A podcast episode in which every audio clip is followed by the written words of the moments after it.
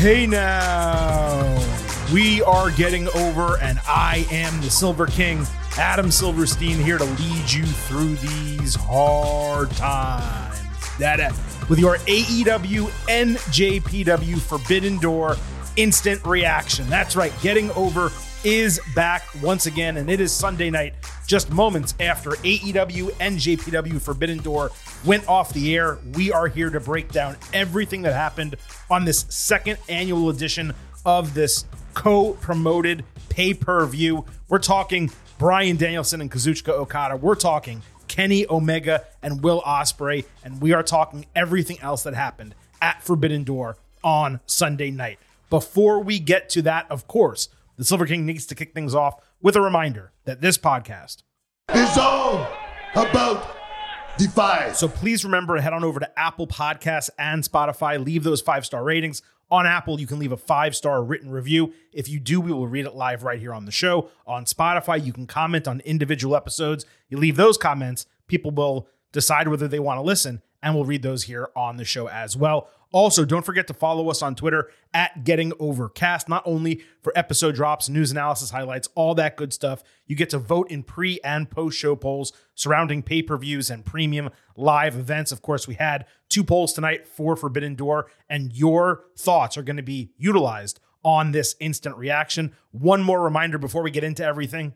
I happen to love the number Five. And what does that mean? It means for only $5 a month, you can become an official Getting Overhead. Check out buymeacoffee.com slash getting over. You will support us with those $5 a month. You also get bonus audio and news posts. Our latest big news post was on Friday. You don't want to miss that. You don't want to miss the bonus audio after the major television shows throughout the entire week. Again, buymeacoffee.com slash getting over. We have an absolute ton to discuss about AEW, NJPW, Forbidden Door. Unfortunately, vintage Chris Vannini is not here along for the ride. We will try to get his thoughts on our next AEW show coming up this Thursday. And actually, before I talk about that show, let me go ahead and give you our schedule for this entire week that is upcoming. On Tuesday, we will have your WWE Money in the Bank Ultimate Preview.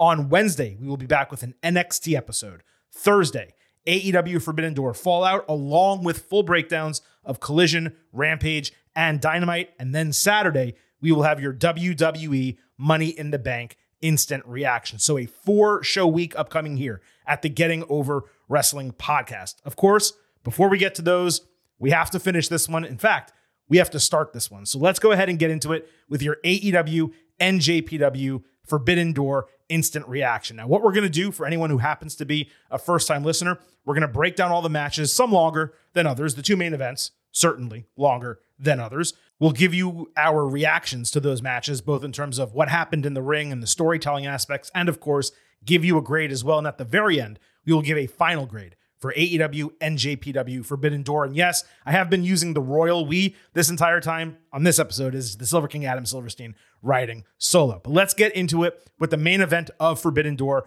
Bryan Danielson against Kazuchika Okada. So Danielson got to use the final countdown for his dream match Good job by Tony Khan making that happen. Okada came out to falling money, which was quite a sight as well. So Okada hit a running splash over the barricade into the crowd and a really cool air raid style neckbreaker inside. Later, he nailed four perfect drop kicks of different styles. A LeBell lock was easily broken. Okada missed a second Rainmaker attempt outside as a counter to a Tope Suicida, but he hit Tombstone Pile Driver on the ramp. He added an elbow drop inside, and Bryan did the kayfabe convulsions as he did when he first came into AEW. A doctor barely looked at him and let him continue as he was still convulsing. Okada picked him up for Rainmaker, but got surprised by the psycho knee as Bryan was playing possum. Danielson hit a second one for a false finish and stomped in Okada's head while selling a right arm injury. Okada countered a third knee attempt with a dropkick, landslide, and a Rainmaker for a false finish. Bryan countered Rainmaker into LeBell lock and moved that into a butterfly lock. Trapped and unable to move as Danielson kind of kept leveraging that arm, Okada started kind of feeling pain. So Danielson took his foot and began pressing it into Okada's wrist, bending the arm back even further as Okada tapped out in 28 minutes with Danielson winning via submission. And a hush literally fell over the crowd. And I got to tell you, watching at home, I felt exactly the same way. Shocking result and finish here. Less shocking because of the Kenny Omega Will Ospreay result. We'll get to that. Okada, by far, at least to me, made the most sense as the winner. And that makes me believe they're going to be running this back, whether it's at All In, maybe Wrestle Kingdom in January, or maybe one year from now at Forbidden Door. It seemed to me like they purposely left a lot on the table here to go back to in the future. And for that reason, it fell below expectations because my thought coming in was this was going to be a one shot deal and they would just go all out, no pun intended.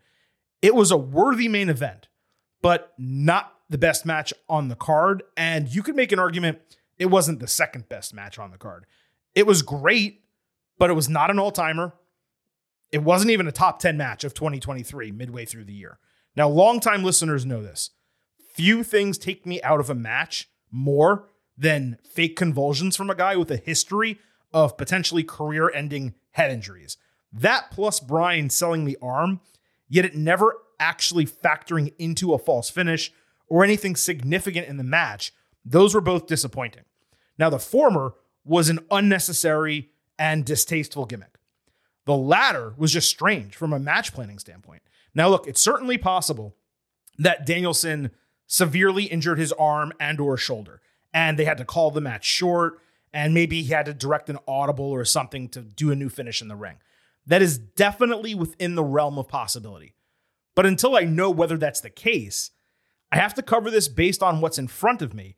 And Danielson did a lot after he started selling the arm injury. So I don't know why that would necessitate them going to a finish like this. And therefore, grading this one is tough. The wrestling was strong, but the match never entered fourth gear. And I got to tell you, it barely felt like it touched third gear. If you're going to call something a dream match featuring the two, quote, best in the world, and you're to have Tony Schiavone scream about that, how great each of them are individually and together for 30 minutes, then the match needs to live up to that hype. Now, if memory serves, I don't believe Okada has tapped out in like seven or eight years.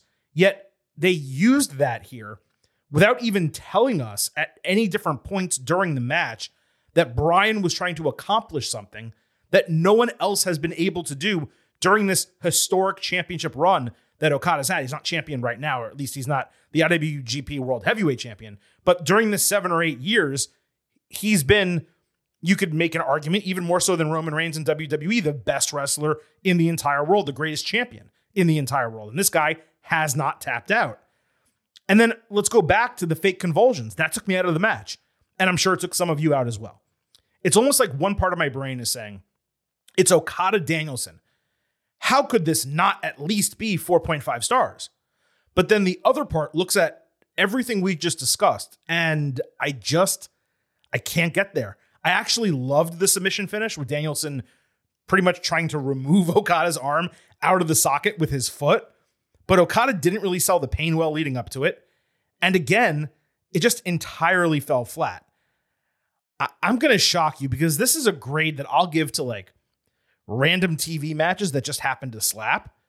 But I think this was like four stars and an A minus. Now I'm going to rewatch this. I think there's a chance on a rewatch I'll probably be higher, maybe 4.25 and an A. But I don't see myself going any higher than that. There have been many, many better matches this year, including at least one, you could argue two on this card alone. And I just got to tell you, I was relatively shocked with everything that transpired in Danielson Okada. So let's move to the co-main event. Now, this was third to last on the card because they put a separator in between the co-main events, but you really could make an argument this should have been the mid-show main event because it needed more space based on how great this was compared to the Danielson Okada match.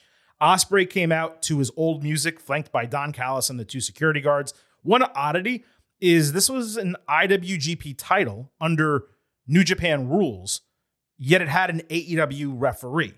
Yet the other New Japan title that was on the line had Red Shoes as the referee. So that was a big error as far as I was concerned. The crowd was hot at the bell. Callis tripped Omega early and got ejected from ringside, completely tossed, but the security guys remained. The first major spot was an Ospreay shooting star press with Omega hanging over the top rope inside. He followed with an OsCutter on the ring apron, and then Ospreay rammed Omega's head into the announce table lid like five different times. Omega bladed here. Now, this was a callback to their first match from early January at Wrestle Kingdom, except the roles were reversed here. Ospreay nailed the V trigger and taunted by wiping his taint and picking his nose with the Canadian flag that he stole from someone at ringside. It was very Shawn Michaels 1997. Omega then used the flag to beat Ospreay. He returned it to some kids at ringside, hit a V trigger into the barricade, rammed Ospreay's head into the steel steps for a more gruesome blade job, I would say, and then hit a DDT standing atop the upturned steps, which was one of the best spots of the entire match. Ospreay countered a V trigger uh, running into a Spanish fly and put in a sharpshooter and crossface to boos. Kenny got his ass beat here until he countered OsCutter with the most casual knee he's probably ever thrown, but it was a really well scouted and well executed spot. Omega hit a poison rana and a pull up pile driver for a 2.9 false finish. Ospreay came back with a really sick sky twister to ringside. Omega baited hidden blade, but ate a Liger bomb and flying OsCutter for false finishes. Omega then hit, I think it was Deadeye, as Callis returned to ringside. The referee didn't notice at first, but then once he did, he just didn't give a shit. Callis seemed to protect Ospreay from a V trigger, but he moved away when Omega actually connected on it. Then he grabbed Ospreay to prevent further offense with the referee jumping outside to break it up as Callis struggled, but eventually snuck Ospreay a screwdriver. Ospreay stabbed Omega with it while he was up in the one winged angel. He then hit Hidden Blade and Stormbreaker, but Omega got his literal toes on the bottom rope in an absolute fire false finish. Ospreay then hit V Trigger and One Winged Angel for a one count that got a massive pop. I always love when Kenny gets hit with his own move and then does a one count kick out. It's very typical for him, but it's it hits every single time. Uh, there was a fantastic sequence ending with a ripcord elbow. Then Ospreay hit Tiger Driver 91, literally dropping Omega onto his own head and the back of his neck in an extremely scary spot for a false finish. He added Hidden Blade and Stormbreaker after that and won the IWGP US title in 39 minutes. Now, look, this was just an extraordinary match, extremely different from their first meeting in January, extremely different from nearly every match I've ever seen. This was special. I gave the first meeting five stars plus because I don't go above that numerical digit anymore. This, I would say, was a flat five stars A plus. The brutality was fantastic. The callbacks and storytelling aspects were awesome. The false finishes were extremely hot, especially the toe. The one count got a huge reaction as well. Omega getting dropped on his head, that was scary as hell in the final sequence, but he luckily seemed fine. He was able to keep going with the rest of the match. It just felt like a completely unnecessary risk there. My only real issue was the Callis stuff. What's the point of ejecting someone from ringside if they are able to just return unabated, not just return unabated, but significantly interfere? Not just significantly interfere, but remain at ringside after that for like 10 minutes in the entire finish without the referee even once looking at his way and telling him to leave. That is extremely poor booking. Knock the referee out if you want to get involved like that. At a minimum, what they should have done is had AEW security tried to get him away from ringside because he was ejected. Then you have the two hired security guards that he has. You let those guys beat the shit out of the AEW security. So you get chaos at ringside. It explains why Callis is there and why no one can get him away. And then you do much of what you did in the finish anyway. And all of that is what keeps this match from getting the extra credit, the plus beyond five stars from me. Now, normally this shit would keep a match from getting five stars at all. You have to understand that. When this happens in WWE, I say, well, I was going to go five, but you know what? It's a minimum 475, or maybe I even drop it further. But this was simply so freaking good, other than that, that it just overcame the stupidity. But again, it prevented it from getting extra credit. I'm also surprised they did the title change here in Canada and not in London, as we discussed on the Ultimate Preview. I would presume the match is either not happening again this year or Creative for Omega requires him to not remain involved with Ospreay at this time, or they're going to have Ospreay win the series 2 1 with a huge retention over there. But this being in Canada, it actually ended up getting extra heat on Ospreay as a heel, and that wound up being a positive as well. So Omega Ospreay won back in January at Wrestle Kingdom. It's probably the match of the year when all is said and done. I mean, there's still half a year left, and there's plenty of matches that can happen, but that one seems to be a tier or half a tier above the rest.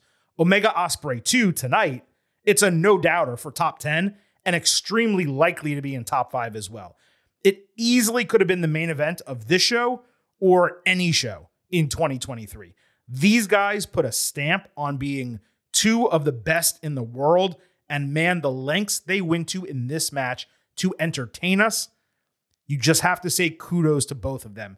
What's just extremely odd about the entire thing is that this was on the same card as Danielson Okada, which was build a match to determine the best in the world.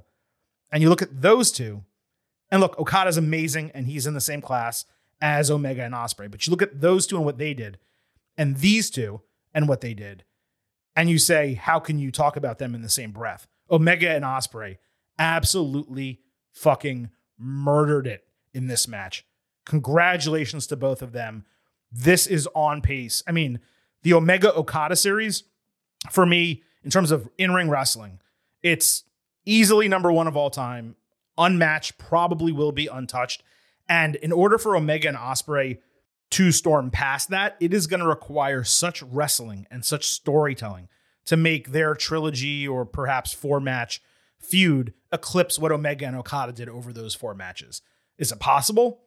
It's absolutely possible. The stage has been set with the first two matches, but I just am very curious to see what they do coming out of this because I did think this was going to be an Omega retention with Ospreay winning in London. For the mid-show main event, we had the Elite Eddie Kingston and Tomohiro Ishii against Blackpool Combat Club Konosuke Takeshita and Shota Umino. The heels entered to John Moxley's New Japan music. Kingston and Mox got everyone on their feet. There was a spot where Takeshita hit Ishii so hard with a forearm that he kayfabe got knocked out cold. It was great. Great fan reaction to it. Hangman Page had a nice hot tag, catching Takeshita off the ropes with a great forearm strike. And he also hit a running shooting star press with Takeshita elevated by the Young Bucks off the apron. There was a really dumb double German suplex spot where one Buck happily grabbed his brother to help Takeshita hit Germans on both of them. It was really stupid. Next was Super Kick Party with Kingston taking friendly fire by saving Mox for no good reason. Matt Jackson got his ass kicked, taking a ton of signatures. He may have gotten hurt in the match. There was a botch with Nick and Wheeler Yuta on the top rope. I should note here, I guess, that this was a full tornado match. Mox at Kingston with an RKO, clearly not repaying the friendship. Ishii wrapped it by hitting his brainbuster finisher on Yuta for what I thought was a surprising babyface win in 22 minutes. After the bell, Kingston showed frustration with the elite and walked off ahead of them. It's tough to crown an MVP of this match. I mean, I love Ishii, so I'm kind of biased. He was incredible. Takeshita was fantastic. Kingston had such a strong storytelling effort throughout this entire match, both before the bell rang and from bell to bell. He was in his bag the entire time. You guys know I prefer actual tagging, but that's extremely difficult to do in a 10 man match. It really should have just been tornado rules the entire time. And I actually did think we got the wrong winner. As I said on the Ultimate Preview, Elite really shouldn't have beaten Blackpool Combat Club until they're full strength with Omega and in a more notable match. Like if you're going to do blood and guts, that's the one you have Elite win. I'm not totally sure why they did it here. Now, I would just have put the heels over. You keep having the heels win until the baby faces kind of come through and get that moment. But I digress. Still, the match was an absolute banger. And it was the highlight of the show midway through it because you have, you have to remember this was the mid show main event before either of the other two matches I just mentioned. Uh, we got storytelling with Eddie, Mox, and Claudio. We got high flying, work rate, and we also got big meaty man slapping meat. That's what I want. Been a while since I've been able to play that sound drop. I went 4.25 stars in an A. Oh, and by the way, Mox didn't bleed. This was probably because of Omega Osprey and how much they did bleed, so they didn't want to do it back to back or in close proximity. But still, it's notable. Congrats to Mox for staying dry. The AEW Championship opened the show MJF against Hiroshi Tanahashi. Now, before that, let's talk about what happened on Collision. Tanahashi fought Swerve Strickland. Swerve got knees up on high fly flow and hit his head kick, but Tanahashi avoided the swerve stomp, hitting Sling Blade. Then he tripped on the top rope, necessitating Swerve to kind of call an audible before Tanahashi finally hit a very weak high fly flow for the win. After the bell, MJF appeared on screen saying he'd embarrass him. He also said he demanded Tony Khan make their match the opener. It was a good promo from MJF. I said Thursday I was immensely excited for this random match, but man, it disappointed. It absolutely seemed like Tanahashi was working injured against Swerve, and that's probably why that happened, and it's probably why this happened as well. So again, this did open Forbidden Door. MJF did the chicken shit heel stuff early, and this purposely started slow. There were multiple dual chants. MJF sold a knee and disrespected Ace, so he went after it with a dragon screw and Texas Cloverleaf. MJF countered High Fly Flow with double knees, first selling the injury, then grabbing his title. The referee took it from him and missed a Tana roll up. They argued, so MJF pushed Ace into the referee and knocked Tanahashi out with the Dynamite Diamond Ring to retain the title in 15 minutes. This was equivalent to the Austin Theory John Cena match at WrestleMania.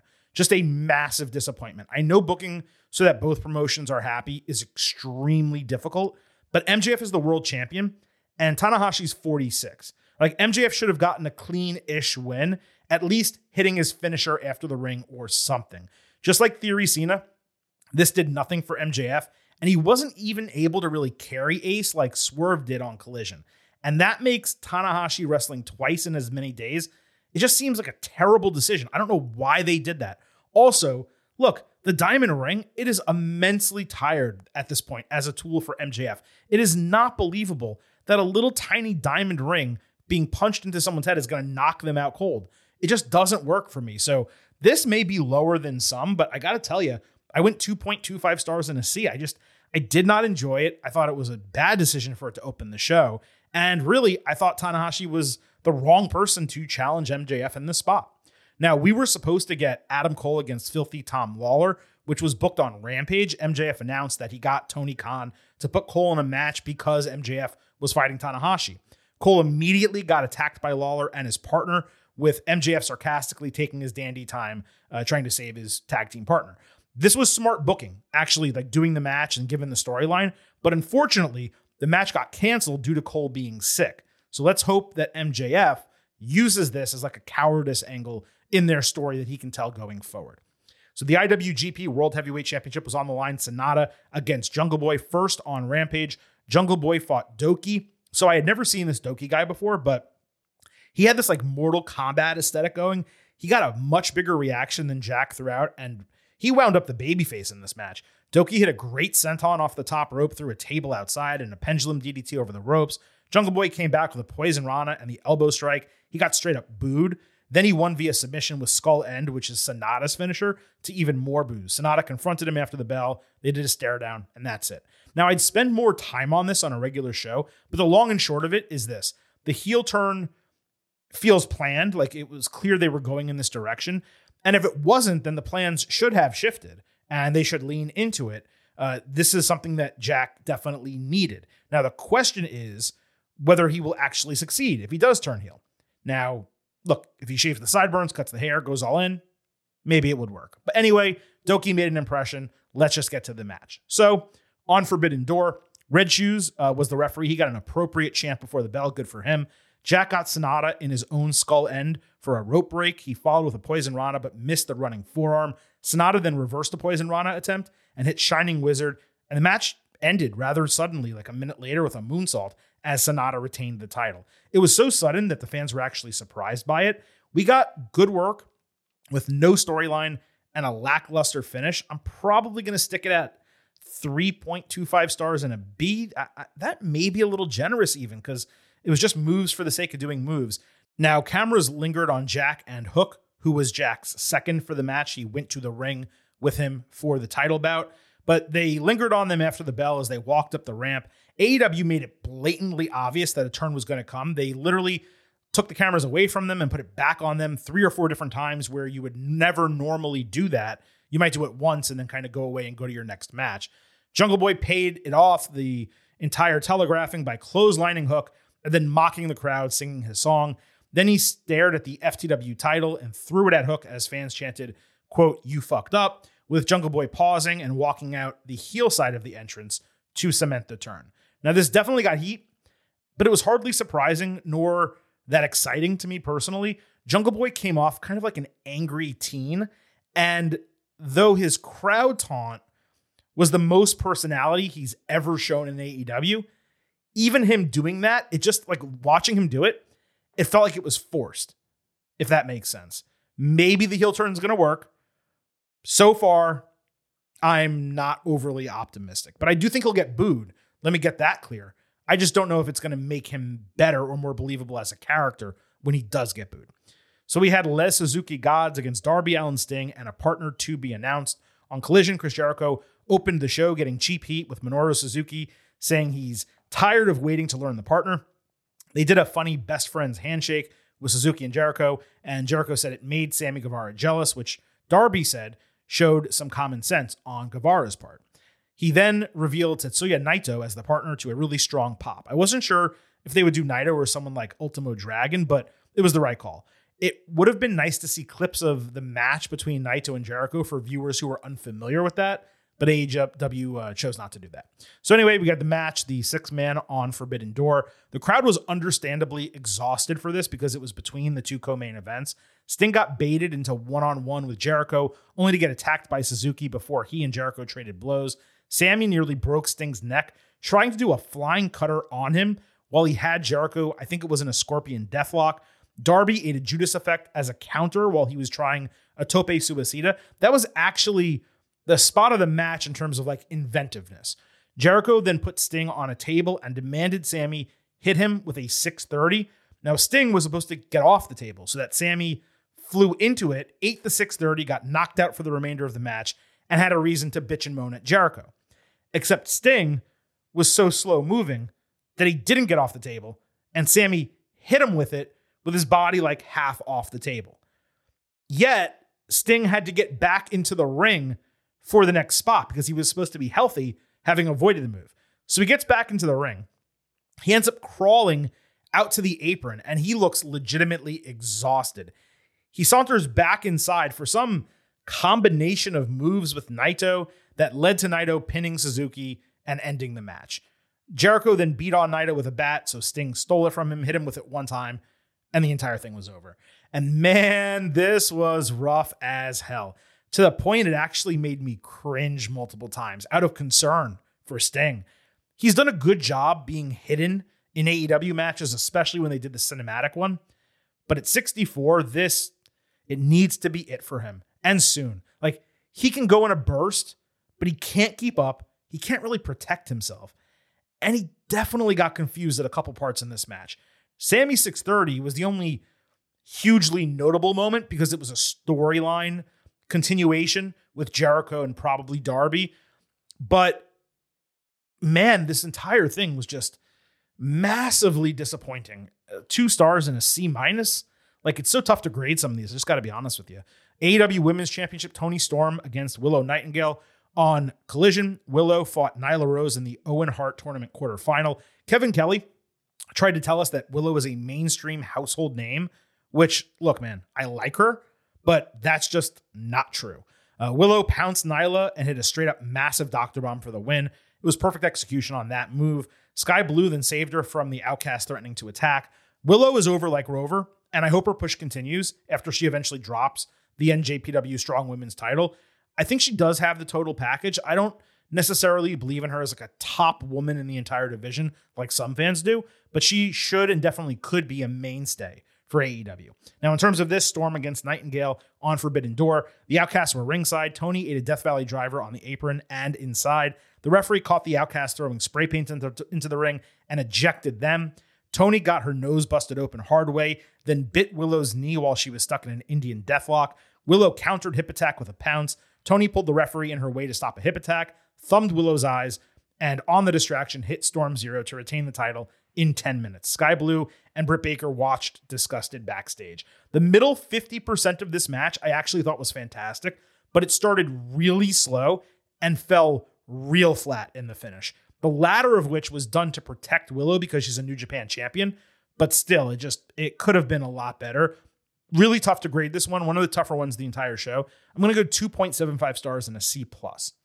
The international championship was on the line. Orange Cassidy against Katsuyori Shibata, Daniel Garcia, and Zack Sabre Jr. in a four way.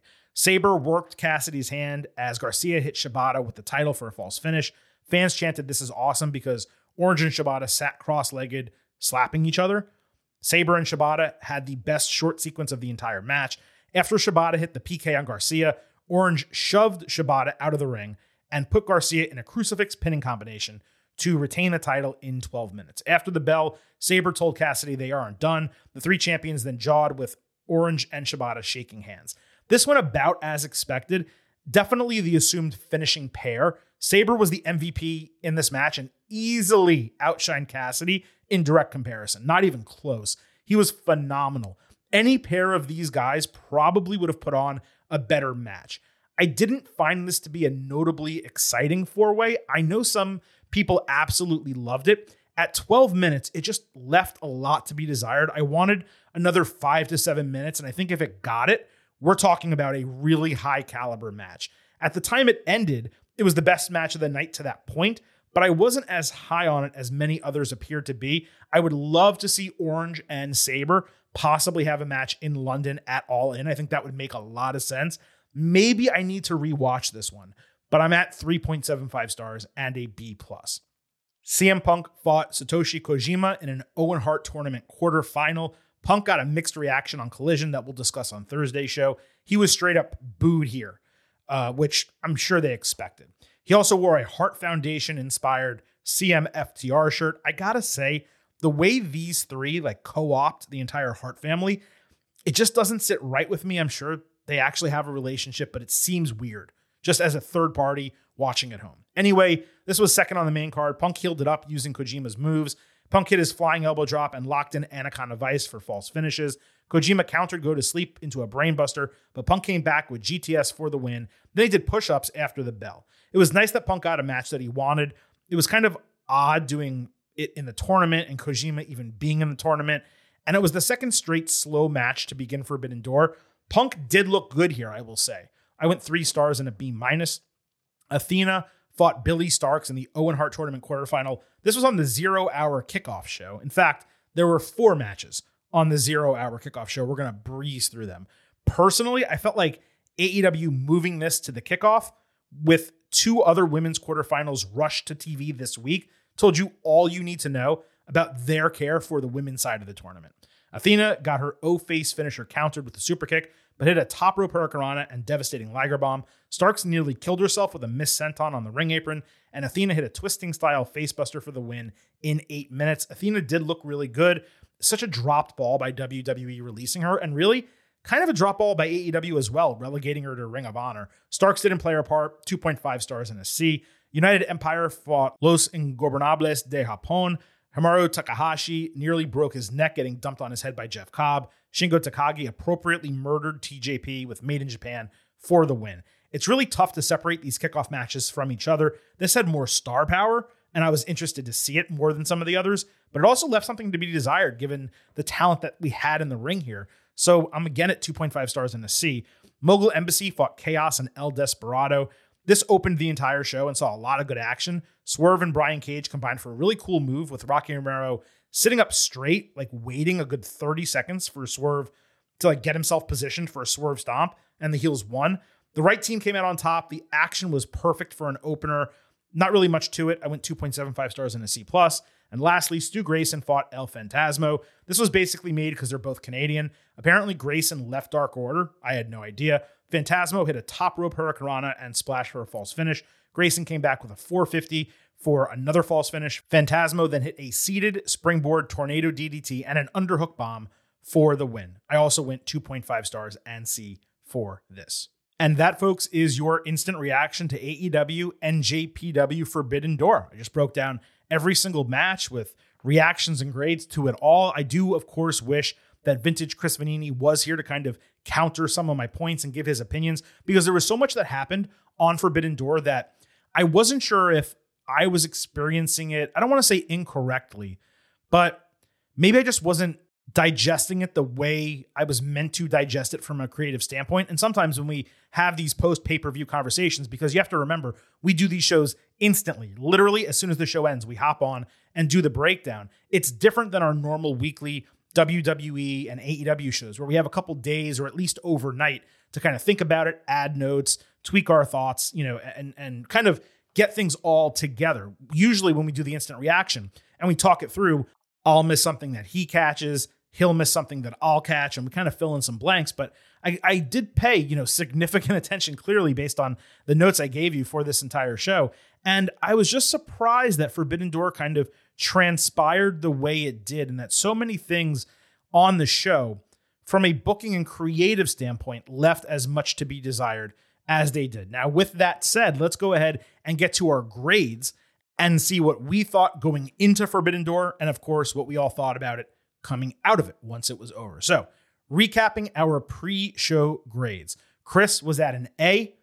Your boy right here, the Silver King, was also at an A. It is very rare that we will give a pre show expectation grade of a flat A, but that is where we both were going into Forbidden Door. Now, in terms of you, the Getting Overheads, our listeners, your votes on Twitter, this is how they broke down 49.3% A, 36% B, 11% C, 4% D to F. That averages out to an 88.1 or a B plus. That actually surprised me given the quality of the top of the card, some of the big names on it, and the fact that this edition of Forbidden Door going into the show, reminder, was seemingly much stronger than last year's edition of Forbidden Door. And the way that transpired last year was we were kind of underwhelmed coming in, and we thought it exceeded expectations by the time the entire thing was over. So, with that said, let's go ahead and get to the post show grades.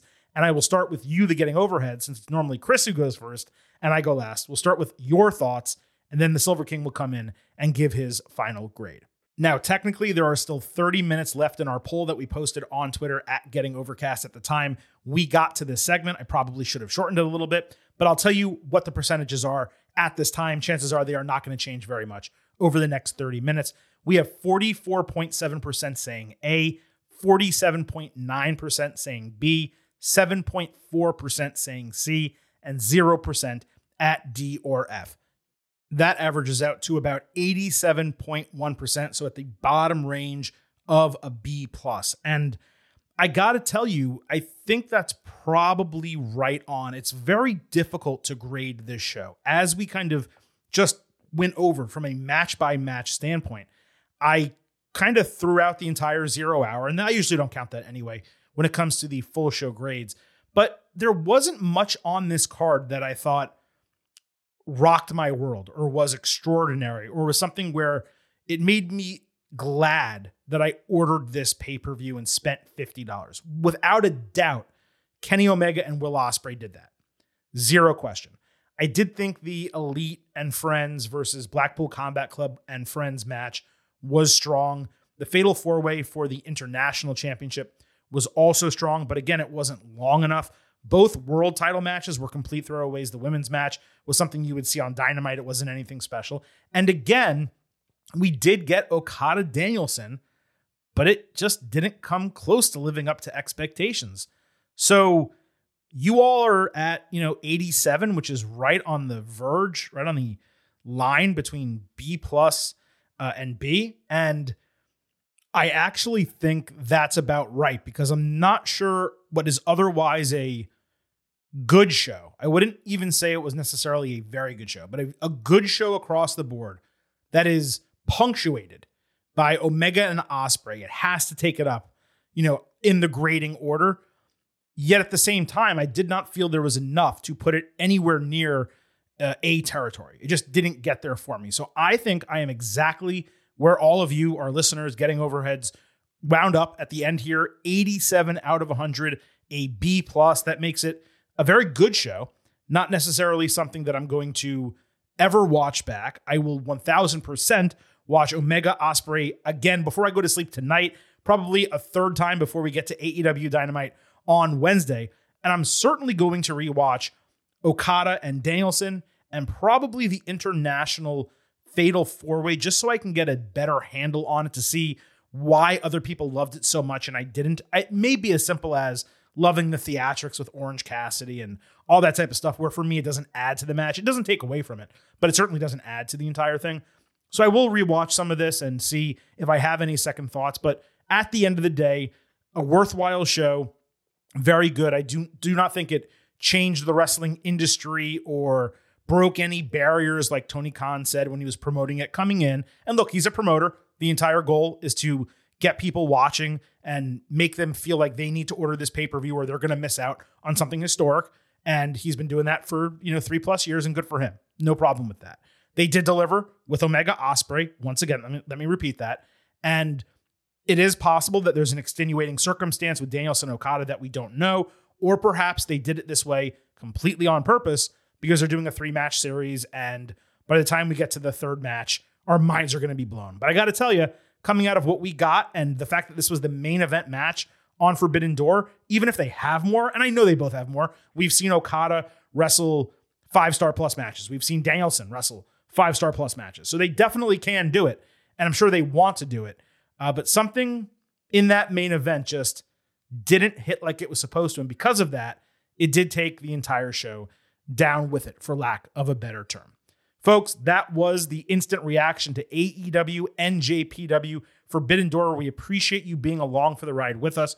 On the way out, let me remind you about our upcoming schedule this week. On Tuesday, we have your WWE Money in the Bank Ultimate Preview. On Wednesday, an NXT recap. And then on Thursday, we'll be doing Fallout from AEW Forbidden Door, along with breakdowns of Collision, Rampage, and Dynamite. And then next Saturday, we will have your WWE Money in the Bank instant reaction. Since I did not mention it earlier in the show, allow me to also remind you that in our podcast feed, the Silver King has a one on one sit down interview with none other than WWE ring announcer Samantha Irvin. You do not want to miss that interview. If you like Samantha, if you like the job she's doing ring announcing for WWE, it's an absolute must listen. We've gotten some rave reviews on it, and I want to make sure none of you miss it.